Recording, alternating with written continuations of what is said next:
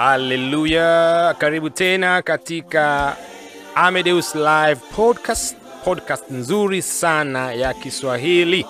Inayokujia kila siku, saa yoyote, pote pale ulipo, unaweza ukaisikiliza.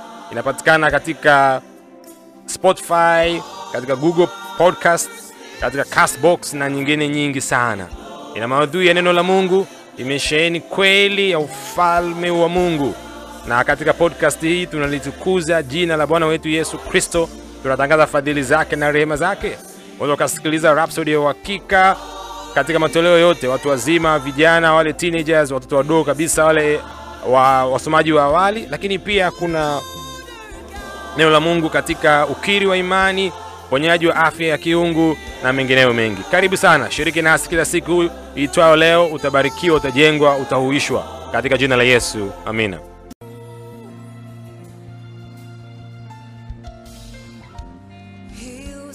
Haleluya!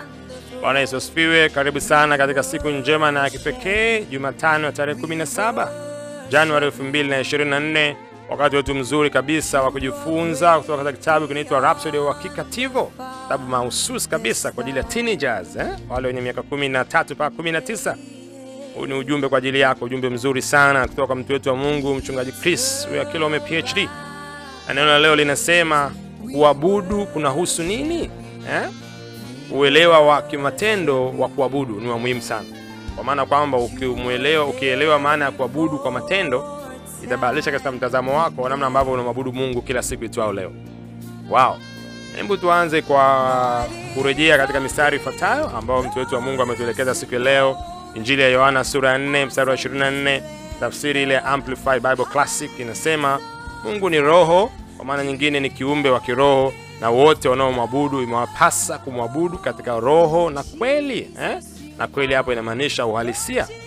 Kwa hiyo Mungu ni roho eh? yeye kiumbe wa, kiroho na wote wanaomwabudu imewapasa kumwabudu katika roho na kweli, katika roho na uhalisia. Mtu wetu wa Mungu anasema, hebu tuzungumze kwenye Agano Jipya. Itakushangaza kujua kuwa matumizi ya neno kuabudu ni ya nadra sana kutumika uh, kwa Wakristo wakati linaonekana kwenye vitabu vya Injili ambavyo ni Mathayo, Marko, Luka na Yohana. Ni muhimu pia kujua kwenye vitabu hivyo vya Injili Yesu kimsingi alihusika na Wayahudi na si Wakristo. Na kwenye kitabu cha Matendo ya Mitume neno ibada au kuabudu imetumika mara nne tu, na hakuna hata mara moja kati ya hizo nne lilipotumika kwa kanisa hmm. Eh, tuna tunaangazia undani wa neno kuabudu na mantiki yake na maana yake kwa Mkristo leo hii. Ukienda mbele zaidi, unalikuta neno hilo limetumika mara moja tu kwenye kitabu cha Wakorinto wa kwanza na mara mbili kwenye kitabu cha Waebrania. Hata hivyo, kwenye kitabu cha Ufunuo kuabudu limetumika tak, takriban mara 22 na mchungaji anasema, je, inawezekanaje jambo kama hilo tunalolisema ni la muhimu sana likosekane kwenye nyaraka Eh, kama zile nyaraka zote za kama za Paul za nyaraka za Yohana mwenyewe au Petro eh, kwa nini ikosekane au Yakobo? Na mchungaji anasema uh, ni kwa sababu kwenye nyaraka Bwana ametupa uelewa wa kimatendo wa kuabudu na anatuonyesha kuabudu ni nini hasa. Oh, oh. ina maana practical uh, au uhalisi wa kuabudu umedhihirishwa kwenye zile nyaraka kwa hiyo haijazungumziwa kama nadharia kule kwenye, kwenye nyaraka, lakini imezungumziwa kama jambo halisi. Na mtoto wa Mungu anasema, kumbuka kwenye Injili ya Yohana sura 4 mstari wa 24 ambapo inasema Mungu ni roho, nao mabuduo eh, ambao kwa Kigiriki ni proskuneo eh, yeye imewapasa kumwabudu katika roho na kweli na kwenye Warumi sura ya kwanza mstari wa tisa inasema kwa maana Mungu nimwabudie kwa roho yangu katika injili ya mwana wake. Huyo anaeleza kwamba anamwabudu Mungu kwa roho yake hmm? Kwa Mtume Paulo ametupa maneno yanayolandana na yale maneno ya Yesu ya kwenye Yohana sura ya 4 mstari wa 24 kwamba nimwabudie kwa roho yangu eh? Kwa hiyo roho yako ndio inayopasa kumwabudu Bwana na anasema kumtumikia Mungu kwa roho yako hujumuisha kuabudu, kwa sababu kuabudu kwenye Agano Jipya ni tofauti na kwenye Agano la Kale.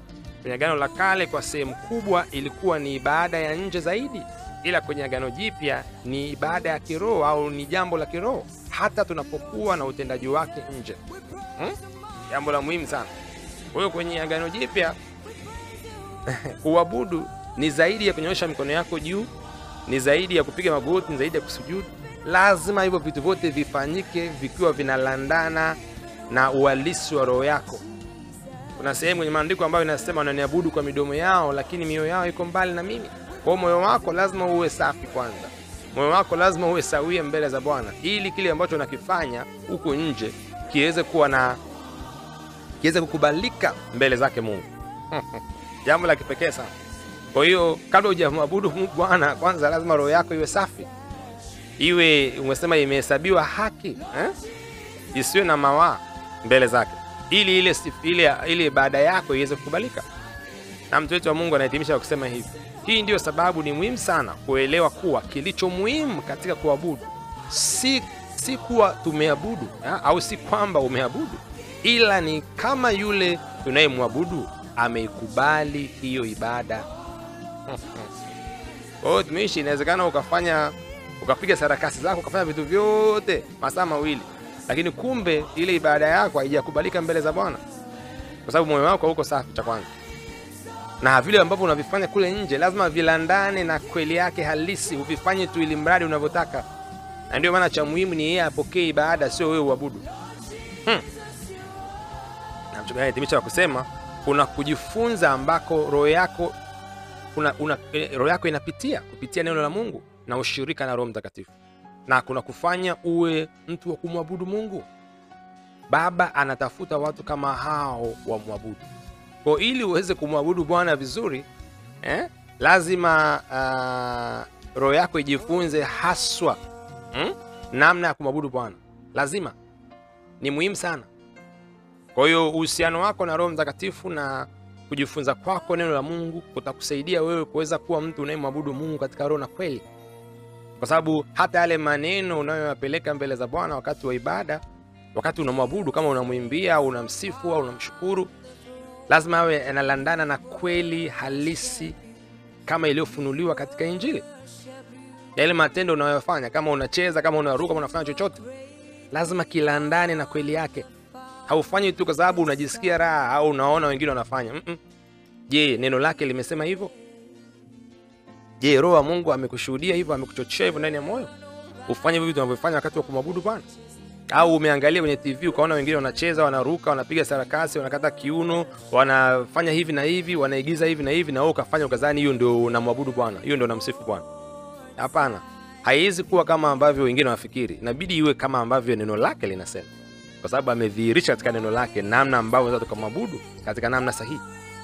Na ibada inakwenda zaidi ya, ukisema kuabudu ni zaidi ya ile nyimbo ya taratibu. Mtumishi, unavyomsifu Bwana ni ibada, hiyo ni kuabudu huko. Unavyomshukuru Bwana ni ibada, hiyo ni kuabudu huko. Kwa kila kitu unachokifanya kama mwana wa Mungu, hata huduma yako tu unapokwenda kuhubiri injili kwa wengine ni ipate ibada. Ndio maana umesoma pale e, Mtume Paulo amesema ana anamwabudu Mungu kwa roho yake, kwa hata kazi anayofanya. Tafsiri nyingine inasema anamtumikia kwa roho yake. hmm. Wow. Uh, anasema nenda zaidi kwa kusoma maandiko yafuatayo: waraka wa Filipi sura ya tatu mstari wa tatu, injili ya Yohana tena sura ya 4 mstari wa 23 mpaka 24, lakini pia waraka wa Ibrania sura ya 13 mstari wa 15. Eh, hebu tafakari namna ya kumwabudu Bwana kwa vitendo, ambapo tufanye sala hii kwa pamoja. Sema, mpendwa Baba, ninakushukuru kwa fursa ya kulidhihirisha pendo lako kwangu. Ninakuabudu kwa ukuu wako, kwa ukarimu wako, kwa upendo wako, kwa rehema na neema zako. Wewe ndiye mtawala wa mataifa, wewe ndiye mfalme wa wafalme na Bwana wa mabwana. Ninakutolea leo dhabihu zangu za sifa na kukupa shukrani kwa yote uliyotenda katika jina la Yesu, amina. Oh, unaweza ukarudia sala hii ukiwa umenyosha mikono yako mbele za Bwana na ukaisema kutoka ndani ya moyo wako ukimaanisha, na ikawa sehemu yako ya kumwabudu Bwana siku ya leo.